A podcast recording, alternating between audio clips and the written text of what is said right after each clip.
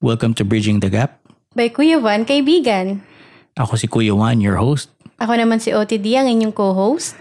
Happy New Year sa iyo, OTD. Happy New Year din, Kuya Juan. Happy New Year sa iyo, kaibigan. Happy New Year, kaibigan. Ay, Kuya Juan, naalala mo ba nung nakaraang episode, nabanggit mo yung ah, AD? Mhm. Ah, medyo na-curious ako sa kanya. So, nung, nung ni-research ko siya, ah, hindi pala after death yung ibig sabihin nun, kung di ah, Anno Domini. Uh, thank you for that. Actually, yung real meaning ng AD is Anno Domini, tulad ng sinabi mo. Uh, Latin phrase siya ng ibig sabihin in the year of our Lord. And hindi yung after death na sinabi ko.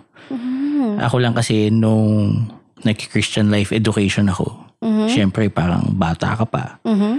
Wala ka pa sa, wala pa ako sa high school noon eh. So parang galing kasi ako sa school na Christian. Mhm. So, na Catholic. Mhm. Ibig sabihin, marami din kaming mga religious na subjects or topics, di ba? Mm. So, parang masyado marami yung kailangan intindihin. Ngayon, yung teacher ko nung time na yun, nagbibiro lang siya na parang hindi na na lang ah, malimutan. Isipin nyo na lang na ito before Christ. Tapos ito after death. So, magmula nun, parang yun na lang ang tumatak sa akin. Ang problema nun, pag ginawa mo yun, kailangan mong i-account yung 33 years na nabuhay si Jesus. Okay. Kasi pagka hindi mo kinount yung 33 years niya, then off yung calendar mo ng after death. Di ba? Kasi after death eh. Mm. Well, to expound on the topic even further, Okay. yung kaya merong non-sectarian na equivalent yung Anno Domini na mga phrases which is yung common era. Okay. So, imbis na before Christ, kung hindi ka katoliko, Mhm. uh, you can refer that as before common era. Okay. Tapos yung Anno Domini as common era. Mhm. Kasi nag-umpisa after yung nag nag-umpisa yung Anno Domini Okay. sa pan, sa taon kung kailan pinanganak si Jesus, Mhm. 'di ba? Mhm. So walang gap. Yung bago siya panganak, yun yung before Christ. Kung kailan siya pinanganak, yung taon na yun, yun naman yung nag-umpisa yung Anno Domini. So instant yung palit nung ano, Oo, nung kasi, tawag sa kasi oh, I mean, ako lang naman yun eh. Or Okay. kami lang yun nung just to make things easier nung time na yun to remember ah, at hindi kami ma-confuse nung inintroduce namin yung BC tsaka AD dun sa pagbanggit mo tungkol dun sa kalendaryo, dun Okay. sa dates. Mhm. Which actually brings us to our topic for this week's episode kung bakit natin kailangan kapitalan ng ating sarili. Pero bago natin pag-usapin yan, mag-short recap muna tayo nung last episode. Mhm. Sige. Nung last episode natin, ah, di ba pinag-usapan natin yung pera, naalala mo ba? Mhm. So anong, anong pagkakaintindi mo sa pera mula do sa episode na yun? Ah, siya yung legal tender natin. Correct, na hindi kilala ng korte na pambayad, di ba? Yep. Mhm. Oo. Tapos naalala mo ba kung paano nag-umpisa yung pera? Ah, ginagamit siya na pangbayad dun sa mga sundalo para sa serbisyo nila. Para Cor- dun sa correct. ano, sa mga eliti ah, sa elitista tama? Correct. Yung mga elitista, nag-hire sila ng maraming sundalo para gawin yung services na kailangan niyang ma-acquire, di ba? Na dun sa mga sundalo na yon. Mhm. Ngayon, since hindi siya pwede makipag-barter dun sa ganong kadami na tao, Mhm. ah, ipapalit na lang natin para sa service ng mga sundalo is yung precious metals na ipapalit ko dyan, which is yung currency nila ng panahon na yon, which is yung gold and silver coins. Mhm. Okay, so naalala mo ba na yung isang buwan mo na pinagtrabahuhan, di ba, binanggit ko, ilang sekundo lang pa- na i-imprenta yung pera na yan, di ba? Mhm, hindi ko makakalimutan 'yan. Correct. Kasi yung tunay mo na halaga, hindi naman talaga yan nasusukat dun sa iyong net worth, kung tawagin nila. Mhm. Di ba yung net worth, yung halaga ng kinikita mo minus yung ginagastos mo equals your net worth, di ba? Mhm, mhm. Pati yung ari-arian mo and all that stuff. Mhm. H- Hindi yun yung tunay na sukatan ng value ng tao. Mhm. Okay? Mhm. um, mas makikita mo yan dun sa realization ng mga tao ngayon. Kasi di ba last, maligmula yan last year hanggang ngayong taon na to, Mhm. yung tinatawag nilang Great Resignation. Wherein ang estimate nila is uh, 40 to 60% ng employees aalis sa trabaho nila. Mhm. Kasi na-realize nila kung ano yung halaga nila eh. Na-realize nila na itong pandemic kung gaano kabilis mawala yung buhay, how fragile life is. Tama. Ngayon, kung hindi mo naman mau-offer yung sarili mo sa mundo, syempre hindi ka kikita Mhm. kasi wala kang pagkakitaan eh. Tama. Di ba? Mm-mm. Which brings us to the next recap topic, Mhm. Which is yung kailangan natin ng bawat isa. Di ba binanggit natin doon sa isang episode, kailangan natin ng isa't isa. Yes, tama yan. Di ba? Yung parang ano ba yung contribution mo sa mundo, sa community mo. Kasi Mhm. kung nandun ka lang sa isang village na kung lahat kayo, isang libo na engineer, tapos may sumakit ang ipin na isa, Alam bubuno. sino bubunot, di ba? So, hanapin mo yung lugar Mhm. kung saan ka hindi ka pareho ng mga tao Mhm. para lalo mong makita yung halaga mo. Mhm. 'Di ba minsan kasi yung mga tao mafe-feel nila parang nawawalan ako ng halaga, nawawalan ako ng importance. Ah, imbis na may maitulong ako, sasabihin nila, huwag ka nang tumulong kasi wala ka naman maitutulong dito. Parang wala kang bilang, Oo, gano'n. parang wala ka ding silbi. Mhm. Ah, siguro hindi naman ikaw yung problema kasi lahat tayo pinanganak ng unique eh. Mhm. 'Di ba? You're, you're probably with the wrong group. Ay, nako, maraming tao kailangan makarinig niyan. Correct. Kaya nga yun yung importance ng socialization. Mhm. Ang problema ngayong pandemic, Mhm. ah, pinigilan tayo para gawin yan. Pero above other things ngayong pandemic, Mhm. yan yung pinakakailangan natin gawin eh. We, we are forgetting how important we are to each other. Kasi ngayon, parang mabubuhay ka na nandun ka lang sa maliit mo na circle. Hindi mo naintindihan na kaya ka dumating dyan ngayon, kaya ka ba buhay ngayon, ay dahil yung mga nakaraong mga dekada mo is na-offer mo yung sarili mo sa mundo eh. And yung mundo responded to, to your offer. Mhm. Diba kaya nga nakapag-ipon ka, kaya nga dumating ka dyan, kaya gumaling ka, kaya nalalaman mo ngayon yung nalalaman mo kasi nandun yung mundo to help you out before. Mhm. Diba? Mhm. So, you have to contribute not by being the same, Mhm. pero by being unique, by being different. Mhm. Kaya kung nandun ka sa grupo na nagsasabi sa'yo na, ay, huwag ka dito, wala ka naman may tutulong. eh." You're, you're with the wrong group. Naintindihan mo ba? Mhm. Kasi hindi nila makita kung ano yung halaga mo. Eh lahat tayo pinanganak ng iba eh. Tama. 'Di ba? I mean, nagkaroon lang tayo ng common knowledge. Mhm. So yun yung common na ginagawa natin. Pero it doesn't mean na natanggal na yung uniqueness mo. Tsaka ah, hindi rin siya yung ibig, ah, ibig sabihin wala ka talagang halaga as a person. Yes. Um, hindi mo lang siguro mapakita kasi imbis na mailabas mo o imbis na sabihin na lang, sige nga gawin mo to kasi ikaw lang may kaya nito eh. You're with the wrong group. Mhm. 'Di ba? So, which brings us to the next recap topic. Mhm. na lahat ng avenues to wealth, kailangan i-welcome natin. Mhm. Ito, mas detailed explanation lang yung gagawin natin sa episode ngayon. Tulad ng kailangan natin yung basics ng edukasyon para mapakinabangan natin ito ng gusto. Mhm. Di ba? Tulad nung sinabi ko doon sa episode 21 doon sa YouTube video.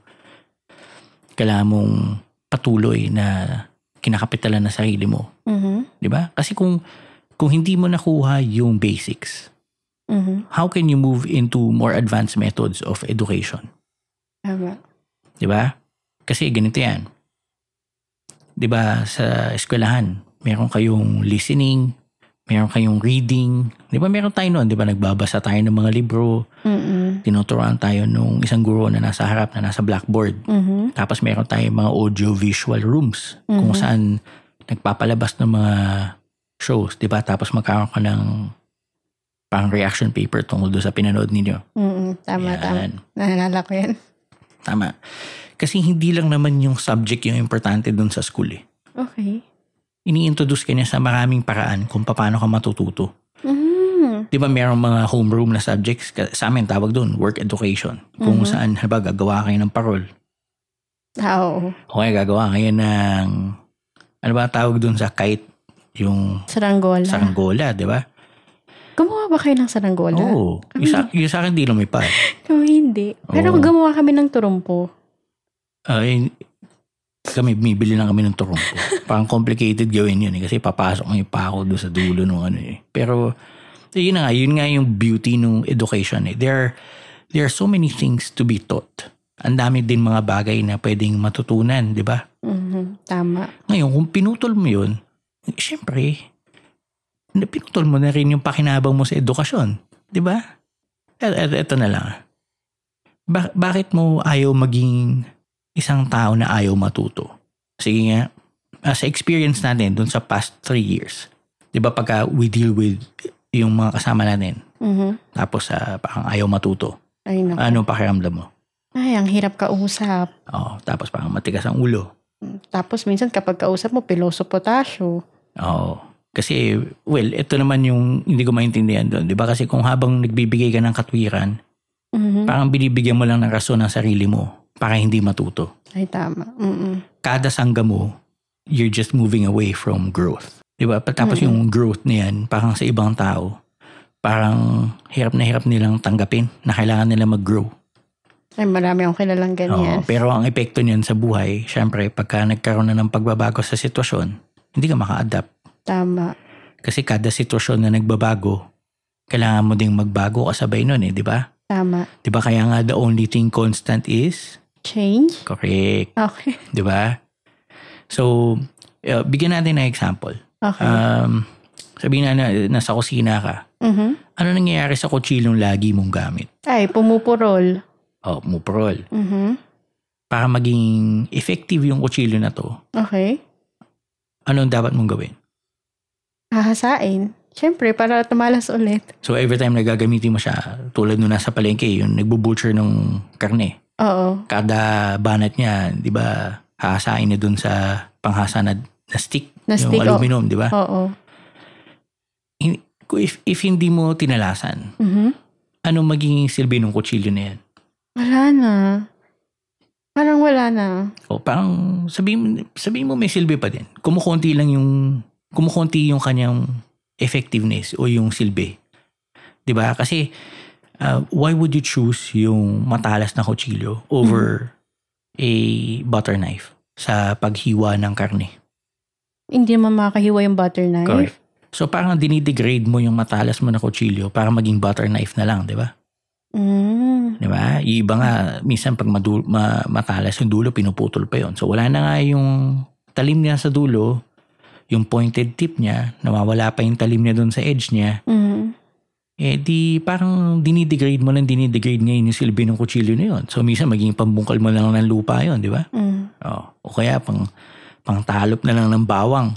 Actually, yung, yung issue na ganito, Oh.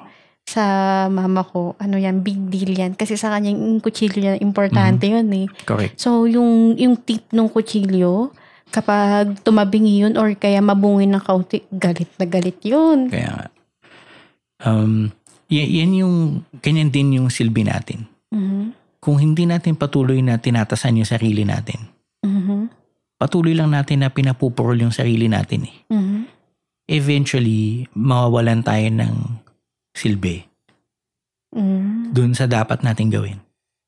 Di ba? Mhm. Maliban na lang if nag-evolve tayo into a much needed character. Ano yung perfect example nito? Halimbawa, Okay. um, buong buhay mo na matalas ka, di ba? Mhm. Tapos dumating yung panahon, tumanda ka, hindi mo na tinasan yung sarili mo. Mhm. Hindi ka nawala ng bisa noon. Kasi yung experience mo, Mhm. tsaka yung kaalaman mo, Mhm. may tuturo mo na sa mga bata eh. So, Mhm. nagiging mentor ka na. Mhm. Hindi ka nawala ng bisa. Mhm. Pero kung bata ka pa lang, na wala ka pang experience na tulad nung katalinuhan at wisdom nung matatanda, Mhm. nag-uumpisa ka pa lang sa buhay. 'Di ba? May mga papakainin ka pa. Mhm. Pagkatapos, you're in the progress of, uh, you're in the process na ayaw mong matuto pa. Nagbago sitwasyon. Halimbawa, ah, yung dating ginagawa natin, halimbawa, eh, kahit ano, kahit ano, kahit ano yan, whether desk job or blue-collared work, kahit ano. Tapos nag, dumating yung pandemic, di ba? Mhm. Ah, and then, ano na na-feel mo? Kung hindi ka magbabago ng method, Mhm. yung dati mo bang sistema, will it still work now? Hindi na. Ang laki ng pagbabago, di ba? Pati yung, pati yung sistema kung paano ka mag-grocery. Tama. Oh. Kung hindi ka na mas maingat ngayon, magkakasakit ka. Or kung hindi mo alam yung bibilin mo, Tatagal ka. magtatagal na bago ka makabili Mm-mm. ulit. Kasi hindi naman all the time na may Mm. deliver ng goods dun sa grocery. Yes. Katulad nung before. Tama. Lahat tinimingan na nila eh. Mm-mm. You just have to adapt. Kailangan mo magbago. Kailangan mo matuto ng bagong method, di ba? Mm-mm. Tama yun na nung nung time nung ano nung pandemic, Correct. dumating dun sa point na ah, hanggang one hour ka lang maximum dun sa loob ng grocery store. Oh, kasi Tap- kahit naman payagan ka nila limang oras Mm. dun. ah, yun, yun nga yung iniiwasan mo, yung ma-expose ka na matagal. Di ba? Mhm. Okay, so iyan din yung reason kung bakit importante na tinatanggap natin yung mga pagkakamali natin. Mm, yan, magandang topic yan. Lahat ng tao nagkakamali. Mhm. Kahit ako hanggang ngayon. Kahit yung mga nagsasabi na huwag ka mag-Ingles, mag-Tagalog ka dahil Pinoy ka. Nagkakamali din sila sa Tagalog nila. Yes, Pati nga tama. yung grammar tsaka spelling ng mga yun, yun yung mga ma- la- madalas na mali. Mhm. Kahit yung mga pag-text nila, yung mga keyboard warriors na yan, hindi man lang nila i-proofread yung tinatype nila, mali-mali. Tama. Okay. Hindi, tsaka kahit yung normal na, ano, na, na tayo, kahit ako, normal na Pilipino, nagkakamali din ako na, ano ha, yung sa muna, mona, ganyan. Correct. Tsaka natural ka na tao eh. A- Ako mas gusto ko kausap yung tao na nagkakamali. Tama. I mean, mas natural yun eh. Kaysa yung bibigyan mo ako ng fasad na parang hindi ka nagkakamali. Pero masarap kausap yung mga tao na nagkakamali sila. Oo. Natural na nagkakamali. Tapos, ah, kapag sinabi, sinabihan mo na nagkamali sila, tinatanggap nila ng bukal sa loob nila. Correct. Hindi yung sinabihan mo, hmm, Kasi yun yung importance ng mga tao din sa isa't isa. It's not just about yung kung ano yung meron ka, kailangan ko. Kung ano yung meron ako, kailangan mo. It's not just about that. tama. Parang sasakyan yun eh. Di ba may mga ilaw dun sa dashboard. Mhm. Pag sinabi sa iyo nung dashboard mo na pag umilaw na wala ka ng gasolina, eh, Mhm. kailangan mo magpagas. I mean, if you want that light to stop, magpagas ka. Di ba? Kasi kung hindi naman sira yung gauge mo, hindi naman sira yung floater mo dun sa loob ng gasoline tank mo, tapos umiilaw yan, tapos ang magiging solusyon mo is tanggalin na lang yung bumbilya na yan kasi laging umiilaw. Hindi yun ang solusyon. Kailangan magpagas. Di ba? Mhm. Kaya nga yung mga mistakes natin, dapat mini-welcome mo yung feedback ng mga tao. Pag sinabihan ka na meron kang pagkakamali o yung mga bagay na kailangan mong baguhin, kailangan mo i-welcome yan. Bakit? Kasi yan yung libre na aspeto ng buhay mo. Kung saan mo nalalaman kung ano yung dapat mong baguhin. Tsaka sa ano, sa na-experience ko, Mm. sa buong buhay mo bilang Mhm. tao, Mhm. yung ano, yung criticism nung tao na concern sa Mm. yun yung pinaka honest Legit. na matatanggap mo Oo. sa buong buhay mo. Legit eh, di ba? Tama, tama, Okay, yung mga mistakes natin, it tells us what's wrong. tama. Ngayon, kung alam ko yung mali, tapos paulit-ulit kong ginagawa, tap, Mhm. or hindi ako magbago, di ba? Then hindi na what's wrong eh. It becomes who's wrong. Mm, mm, tama. Mm. Okay? Y- yan, ang, yan yung problema na yan. Kasi yung iba sasabihin, hindi ganito na ako eh. Tanggapin niyo ako. Which is Ah, mali. evaluatein muna natin. Kasi kung may tunay ka na pagkakamali, then ikaw magbago. Bakit ka namin kailangan tanggapin? Di ba? Clearly, if if there's something wrong, then it needs to be changed. Kasi hin- ikaw ang may iba eh. In a Mm. bad way. Kung Tama. ikaw ang may iba in a good way, para mong wini-welcome yung pera. Pero Mm. if you're different, if you're unique in a bad way, you're showing away that blessing. Kasi sino tatangkilik sa'yo? So, kailangan mong tanggapin na okay lang mapahiya pag sinabihan ka na mali ka. Kasama, Tama. kasama yan eh. Tama. Tsaka wala namang iisang tao na hindi napahiya sa buong buhay niya. Diyos ko. Oo. Hindi, kaya nga ito nga tanong ko sa'yo. Dahil we've been dealing with uh, yung mga kasama natin sa trabaho. Mhm. Plus may mga kaibigan at relatives naman tayo who probably have the same reason kung na tungkol dito sa itatanong ko. Tulad Mhm. nito, OTD. Anong, ano ba yung reason? Isa dun sa mga main reasons kung bakit yung mga bata nag-drop out ng school na maaga. Ah, actually, ah, ako sa sa relatives ko, ah, Mm. ah, ang lagi nilang katuwiran kasi pinapagalitan sila ng teacher, napapahiya sila. Mhm. So, parang sa isip-isip ko, ah, rason na pala yun. Para Okay. tumigil. Ako, ako nung panahon ko sa school, just to give you an idea, pag tumapa ka sa damo Mhm.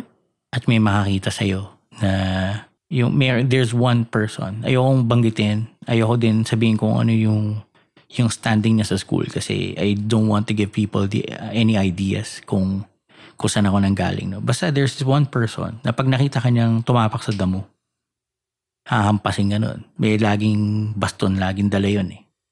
Hahampasin ka. No way. Oo, kasi yung mga halaman tsaka yung mga damo kinakausap niya yun. Kasi parang tinatrato niya na may life force nga naman Mhm. na you need to communicate with them also para lalo sila mag-bloom. Mhm. Pero ikaw naman na mahilig ka lang maglaro, tatapakan mo. Di ba parang, wait, very contradictory yun, di ba? So magagalit siya. Ngayon, kung masyado kang sensitive, hindi ka sanay na pinagagalitan ka, hindi ka sanay na kinukorek ka, Mhm. eh, hindi ka na talaga papasok.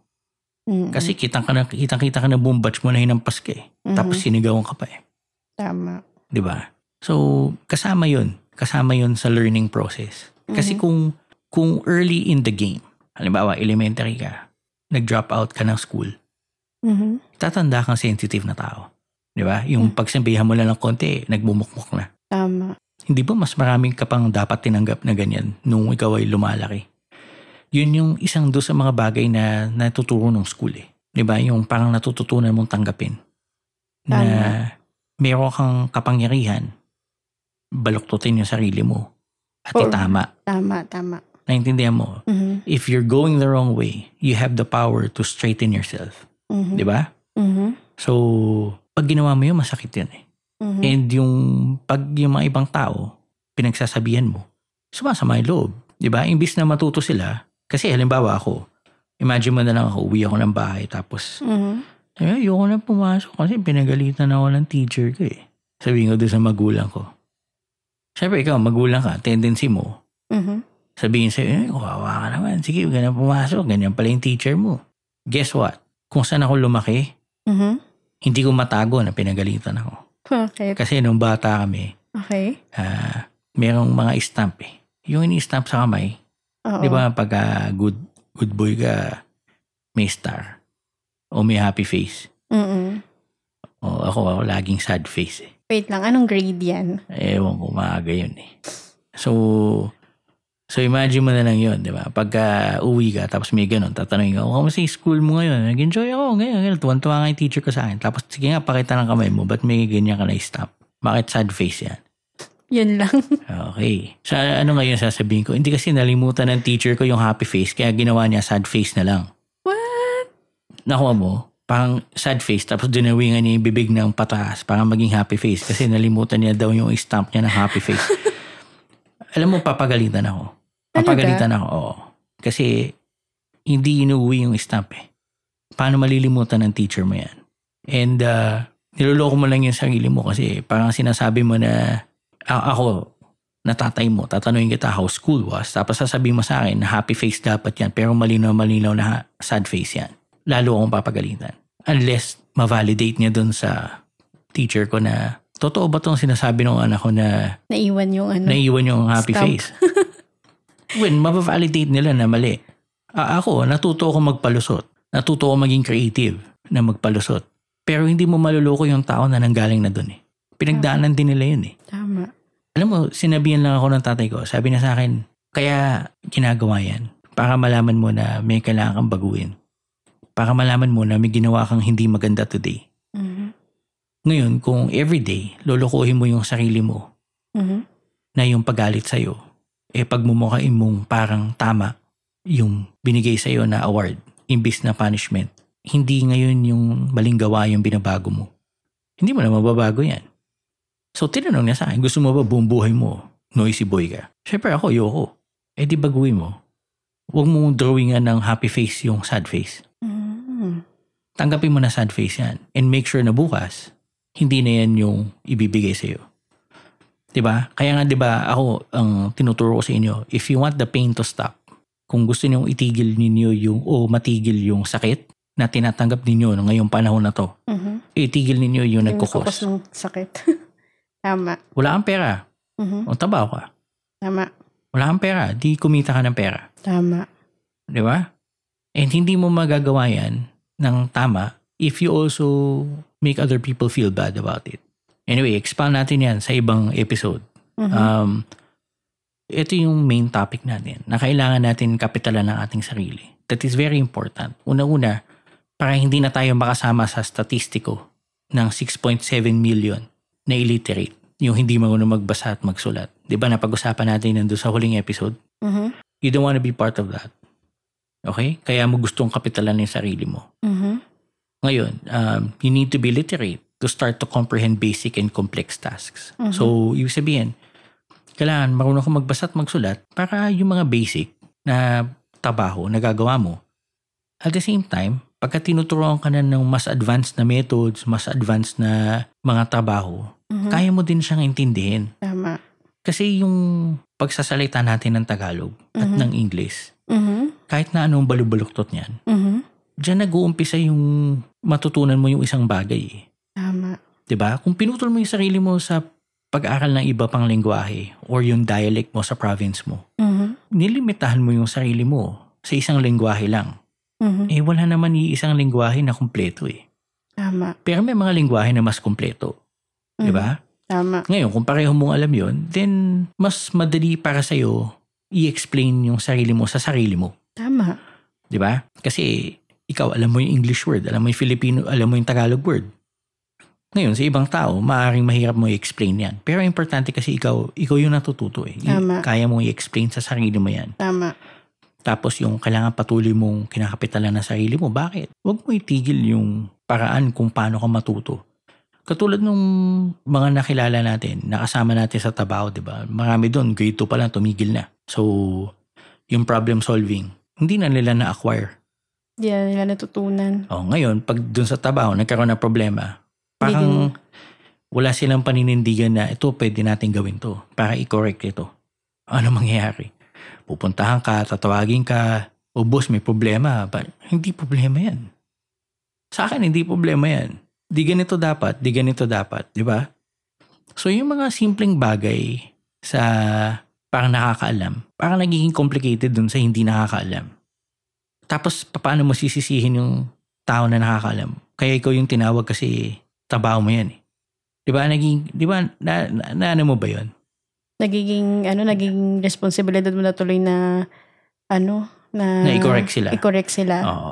When hindi nila alam na, hey, kung, kung pinagpatuloy mo yan, then that wouldn't be a problem. Tama. Diba? Tapos yung iba, halimbawa, magtataka kung bakit yung project head ninyo, halimbawa, o yung boss mo, eh, nasa lamesa lang, nasa lamesa lang, pero mas mataas ang kinikita niya. Mhm. Well, ang katotohanan yan, kasi mas may nalalaman siya kaysa sa'yo. Ibig sabihin, mas marami siyang kayang isolve dun sa lamesa na yan kaysa sa'yo. Tama. Di ba, na nasa ilalim niya. Ngayon, kung gusto mo maging ganyan, then kailangan mong damihan yung nalalaman mo. Di ba? Through your experience, ah, magbasa ka ng libro, Tama. uh, interviewin mo yung iba pang mga kasama mo sa trabaho, alamin mo na maigi kung paano ginagawa yung trabaho na to, di ba? Kaya, oh ito, magbibigay ako ng isang example. Kasi baka sabihin ng iba, hindi, matanda na ako, yoko nang bumalik sa school. Eh. Magbibigay ako ng hope. Mhm. Importante yung ginagawa mo. Pero ang question is, ilang kayong marunong gumawa nito? Di ba? Di ba sabi mo, nagtrabaho sa McDo. Mm-mm.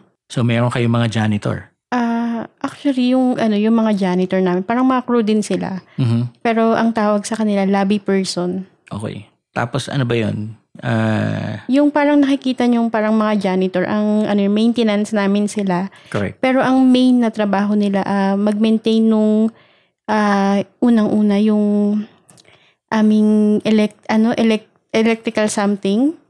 Sila yung unang in charge doon before kami tumawag ng service ah, provider Okay. kapag may problema. Okay. Ah, ano pa ginagawa? Yung maintenance, yung paglinis. Na, so, ang main na ano nila, na nililinis nila, yung mga AC, sila yung nagme-maintain nun. Okay. O, sige. Sino naglilinis ng CR? Ah, crew, Crew mismo. yes. Ang tawag sa kanila, lobby person. Okay. Tapos yung nagme-maintain yung mga electrical na sinasabi mo. Ano yan? Direct hire ba ni McDo yan? Yes, direct hire ni McDo. Okay. I-hold mo yung thought na yan ah. Mhm. Kasi parang ako na lang, janitor ako sa isang company na hindi ako direct hire.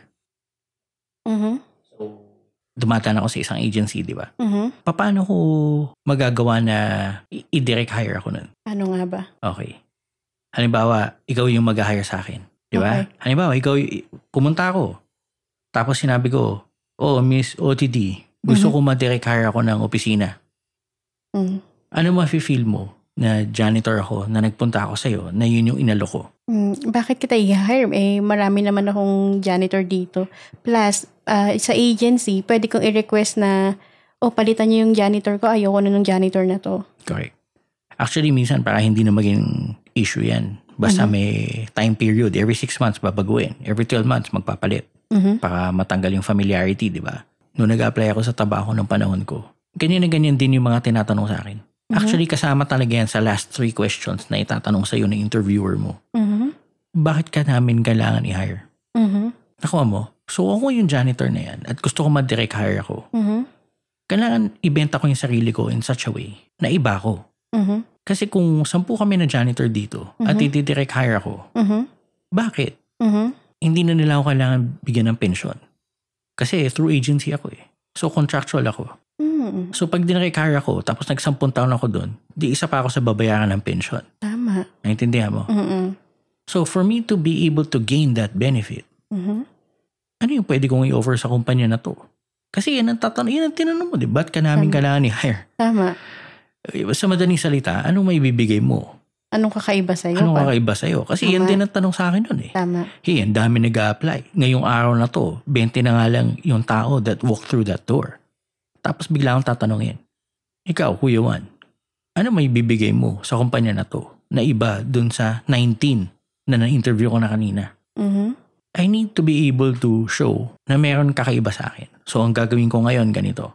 Paghahandaan ko yung panahon na yun. Mhm. 'Di ba? Kasi kung sawang-sawa na ako na tinatanong ako noon tapos wala akong may sagot, siguro naman balang araw makakapag-ipon ako, 'di ba? O mag-aaral ako. Paano kung yung araw na yon handa ako? Sabi ko, Miss OTD, Mhm.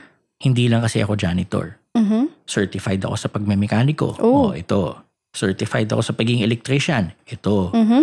Certified ako sa pagiging mason. Mhm. O, ito. Certified welder din ako. O, ito yung certificate ko. Mhm. Pag hinar mo ko, I'm doing one job, Mhm. janitor. Mhm. but I can do other jobs na certified ako na pwede kong i-offer sa kumpanya na to. So, So parang hindi lang hindi lang hindi limang tao yung hinar mo. Hinar mo isa isa. that can do the job of five people. Mm. So Tama. syempre siya mapapaisip siya. So titignan na ngayon yung 19 na in-interview niya. Sino Tama. kaya ang katumbas nito? O mas hihigit pa dito? Kasi kung ikaw yung nag-stand out, eh baka ikaw pa yung ilapit niya sa boss niya. Sabi, boss, nakatisod tayo. May nag-apply dito. Lima ang kaya niyang gawin. Pero ang opening natin para dito lang. Syempre, kung yung kumpanya na yun gusto niyang mag-grow, i-hire ka. So, hindi imposible na nag-umpisa ka sa mababang posisyon. Pero importante doon, kinapitalan mo yung sarili mo. Pag dumating yung pagkakataon na pwede mo na ipresenta yung kaya mong gawin, dahil handa ka eh, marami kang kayang gawin eh, di ipakita mo. Kaya nga di ba sinabi ko yung mga certifications, hindi naman yan para sa'yo, it's for other people. Nalala mo yun? When I was talking to them. Mhm. Kung para sa sarili mo lang at gagawin mo lang on your own, di mo kailangan ng certification. Tama. Di ba? Pero kung gagawin mo yan para sa mundo, kailangan pakita mo na yung standards, pinag-aralan mo. Tsaka madaling sabihin na marunong ako ng ganito, marunong ako ng ganyan eh. O, tapos yung sinabihan mo, sige nga, anong patunay mo? Kasi madaling sabihin na kaya mo, pero anong patunay mo? Correct. O balik tayo doon sa McDo days. Ah. Okay. Di ba, sabi mo nag-crew ka. Mhm. Ano yung requirement ni McDonald's nung panahon mo na i-hire niya per month na crew? Ah, actually, ang kailangan nila, 10 every month. Kailangan every month nag-hire sila ng Ng 10. 10. Mm-mm. Sa RM, Mhm. ilan ang requirement na kailangan nila i-hire sa RM every month? Wala. Parang ano kasi. Basta may RM doon, walang Mm-mm, problema. mm-mm. Eh yung OC, yung mas mataas sa RM, Wala din. wala din. Mm-mm. So ngayon, ikaw crew, Mhm. may inis ka pa na bakit yung RM mas mataas yung sweldo pero nandun lang siya sa loob ng opisina. Ay. Di ba? Minsan, Mm-mm. may, minsan ganun yung feeling mo na nasa baba ka. Ah, alam, alam ko yan. Hindi ako nagmakdo ah, pero alam ko yan kasi bu- nanggaling din ako sa babae. Yes, tsaka ano, normal na nangyayari yan na Oo. sa floor. Oo. Maririnig mo talaga yun sa mga Yes. kapwa mo ka-crew. Ah, ito, itong sagot dyan. Mhm. Kasi pag ikaw hindi pumasok, may papalit sa'yo iba eh. Tama. Kung walang extra dun sa store mo, malamang hahanap yan sa ibang store na papalit sa'yo. Manghihiram ng crew. Manghihiram ng crew. Mm-mm. Habang nandun ka sa baba, mas mabilis kang palitan. Tama. Kaya hindi ka pwedeng maging masaya na nandun ka lang sa baba. Tama. Di ba?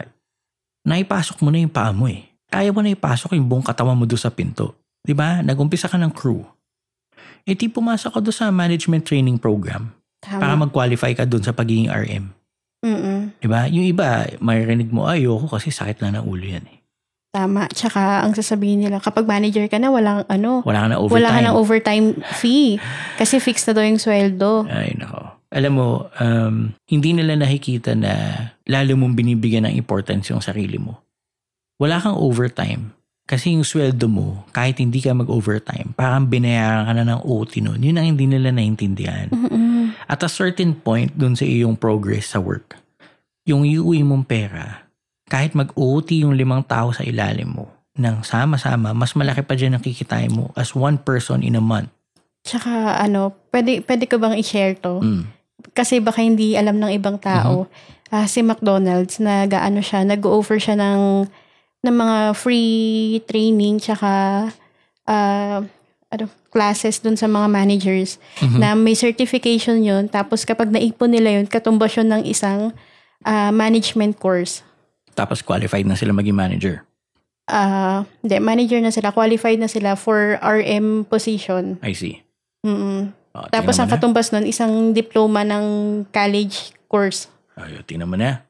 Ang dami palang benepisyo eh. Pero yung Yes. iba, parang ayaw nilang ma-promote, di ba? Bakit? Kasi mawawala yung tips. Mhm. Mawawala yung overtime. And hindi ko maintindihan. Di ba sin- naalala mo yung sinabihan ko yung mga kasama natin? Bakit tuwang-tawa kayo sa 350 hanggang 500 pesos a day? Mhm. When yung ibang mga tao nga, napakadali kumita ng 10,000 a day. 10,000 a day. Minsan more. A lot more, a lot more. Ayoko Yes. nang banggitin yun. I mean, I just want to prove the point Yes. na meron nag exist at marami nag exist dyan Mhm.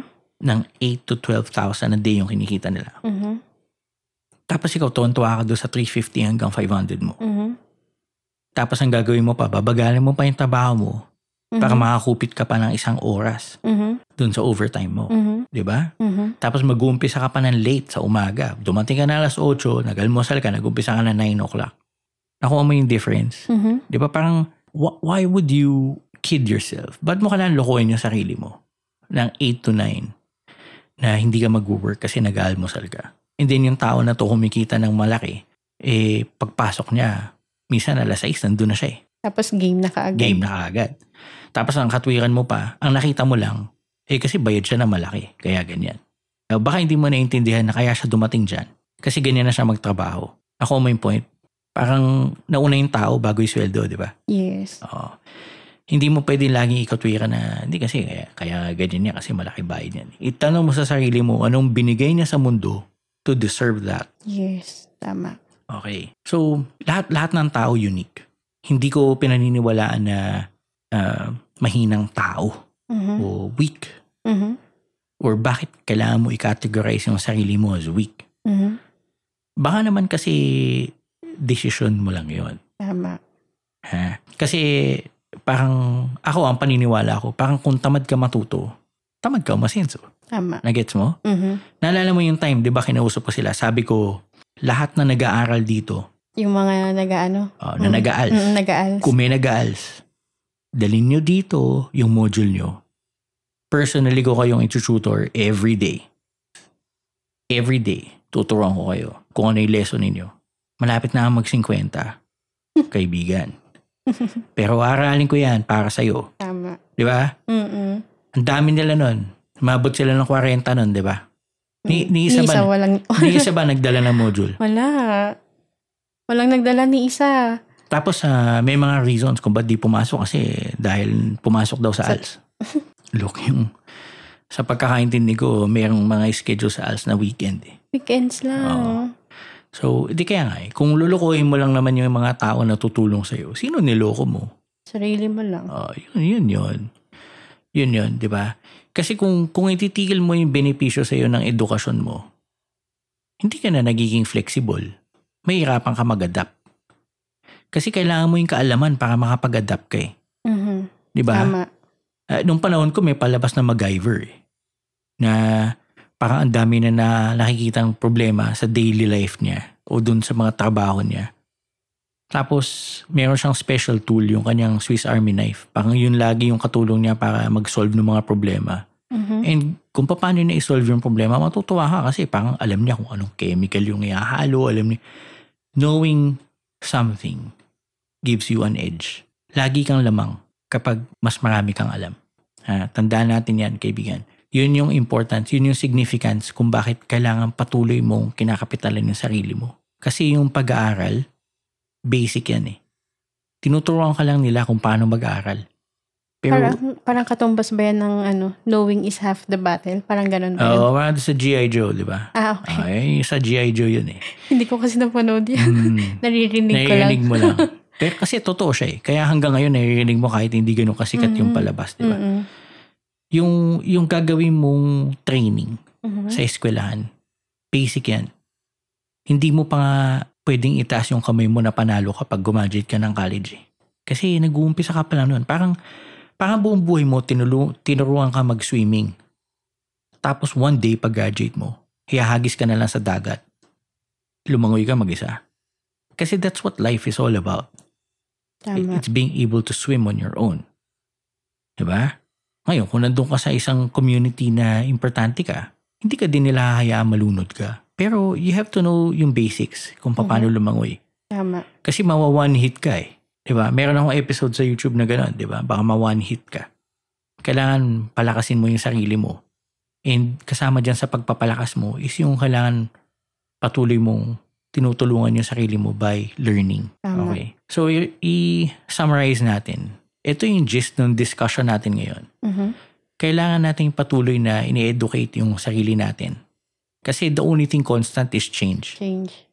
Ngayon, pagka napag-abutan ka ng susunod na pagbabago, tapos hindi mo na kayang i-educate yung sarili mo, hindi ka makaka-adapt, hindi ka makahabol. Mhm. We need to keep updating yung Mhm. personal data banks natin, yung sarili nating kalaman, para hindi tayo malaos. Tsaka ano, sa akin in my experience, Mhm. yung parang parang kapag ano napag-iwanan ka nung ano nung batch mo or nung panahon mo simply because hindi mo natutunan yung natutunan nila. Mm. Parang doon nag, nagsisimula yung insecurities. Oh, yung dagok eh. Eh, yung tawagin ko niya kasi ako bumagsak ako nun, di ba? Mhm. Tapos yung, yung process kung paano ka matuto, Mhm. konting-konti lang yung nagbabago dyan. Sumasabay lang yan sa changing times. Mhm. Pero yung constant na lagi kang kailangan matuto, hindi nagbabago yan. Okay?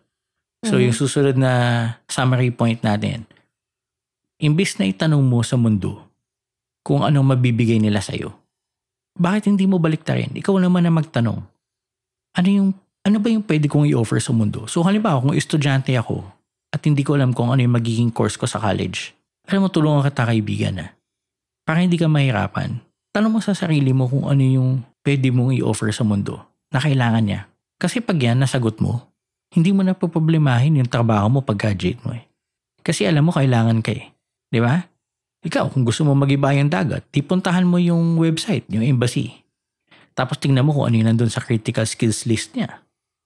Eh di kung available pa yun in 5 years, yun ang kurso na kunin mo. Kasi yun yung kailangan ng mundo eh. Huwag mo ipilit na, hindi, I want to be something na ganito, ganyan, tapos mag-apply ako doon. You're doing it the wrong way. Kaya nga hindi rin ako masyado naniniwala na yung pag-aaralan mo sa kolehiyo, eh yung gusto mo lang matutunan. Kasi ako, yung dalawang kurso ko, nung nagkolehiyo ako, hindi ko gusto yung parehong subject na yun eh. Yung gusto ko yun, yung hindi ko in-apply eh. Mhm. Kasi parang, bakit ko aralin eh? Gusto ko na nga yan. Kaya ko na maaralin yan on my own eh. So, papasukan ko na lang yung organisasyon na to para matuto ng subjects o ng Mhm. topic na hindi ko talaga gusto kasi dyan mapipilitan akong aralin yan eh. Tama.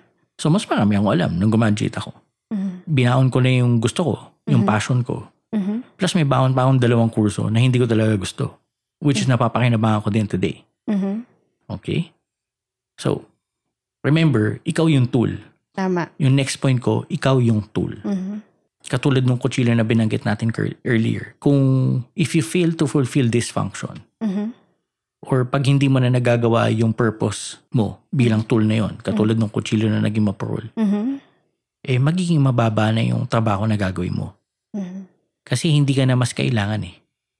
Kaya ka nga nandyan eh. Kaya nga siya laging matalas dapat kasi siya yung kailangan na Kailangan. naghihiwa eh. Tama. So kung hindi na nagagawa yung trabaho na yon, may tatabi na yung kutsilyo na yon. Either palitan na siya na mas matalas o kukuha ng kutsilyo na mas madaling tasan.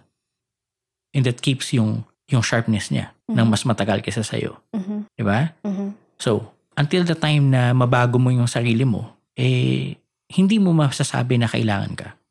Kaya nga nagbabago yung panahon eh. Then you keep, then you need to keep adapting to the times. Mhm. Kailangan mo laging tinatasan yung sarili mo, kumbaga. Mhm. Huwag kang puputol ng avenues to wealth mo. Lahat ng avenues. Kung kaya mo aralin yung mga lingwahe na yan na iba't iba, kahit baluktot mo pa sabihin yan, um, paulit-ulit kong sasabihin yan, hindi kami nagja-judge. Ako hindi ako nagja-judge. Kung meron akong i-correct, ibig sabihin nun, gusto ko lang kasi na matutunan mo that there's a better way of saying it, or how to say it, or to spell it. O, isa-suggest ko lang, di ba? And again, gusto ko lang magbigay ng hope dun sa mga tao na kung sa tingin nilang tapos na at hindi na sila matututo, guess again. Kasi ako, even at 33 nung panahon na yon, Mhm. bumalik ako sa school Mhm. para matuto ng iba pang mga bagay na gusto ko pang pag-aralan. Tsaka nung itong mga nakaraang ano, nakaraang ah, taon, Mhm. may mga matatandang graduate ng ano ALS. Oo. Like 86 years old. Oo, di ano na lang Diba? yun. Parang fulfillment na lang nila sa sarili nila. A- ako naman, I want to... Di, pero at least tinapos nila.